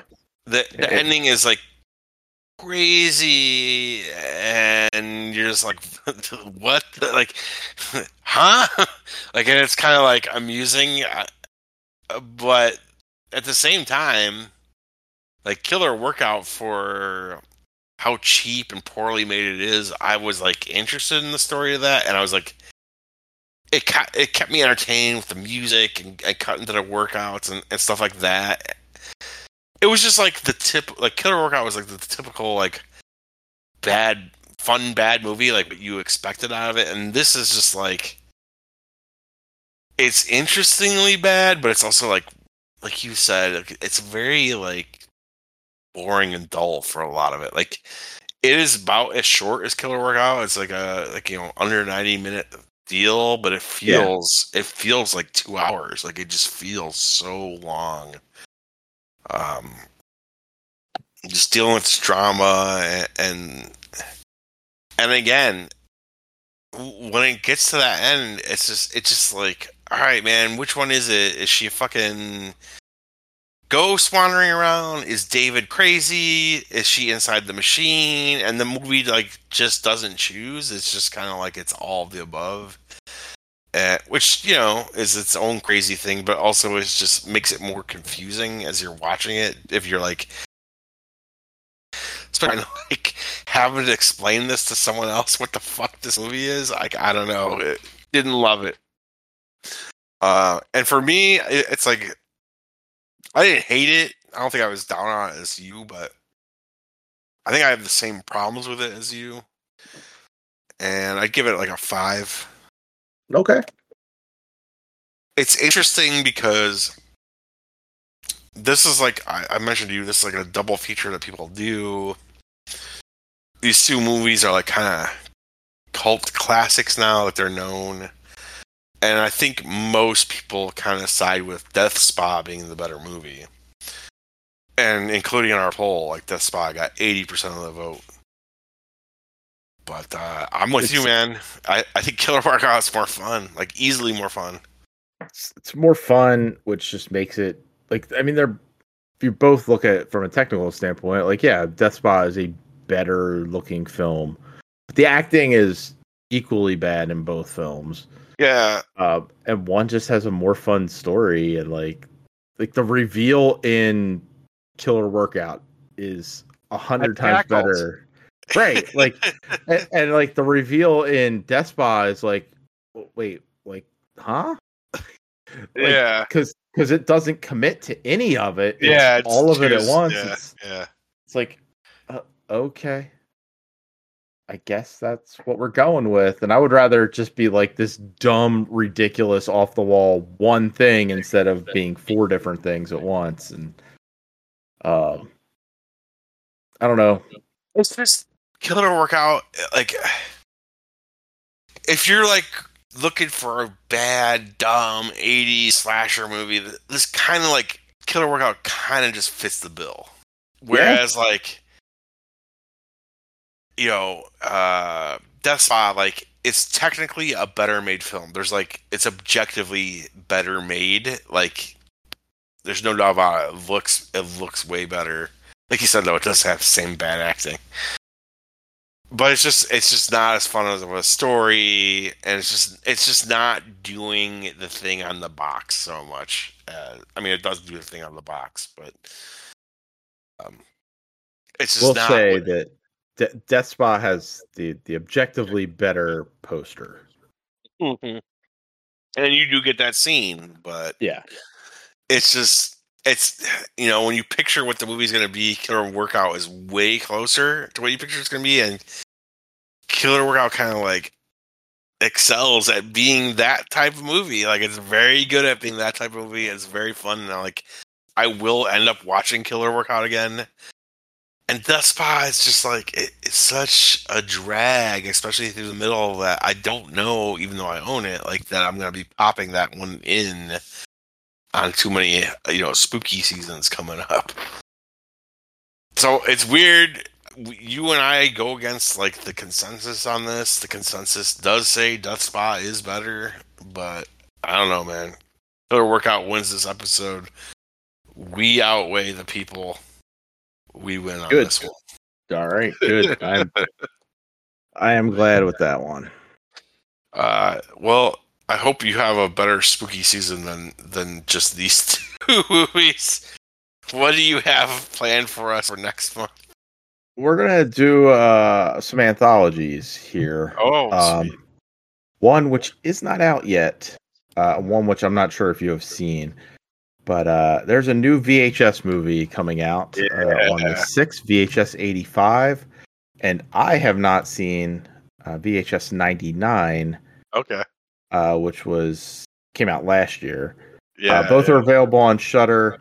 We're gonna watch VHS 99 and 85, which is actually the fifth and sixth films in the VHS series. Mhm. I guess. Um, uh, but yeah, we're we're gonna watch. Uh, we're gonna watch the two new VHS movies this this time out. Awesome. I, I I was looking forward to seeing the new one. I like the series. I love anthologies. So this is fun. Awesome, dude.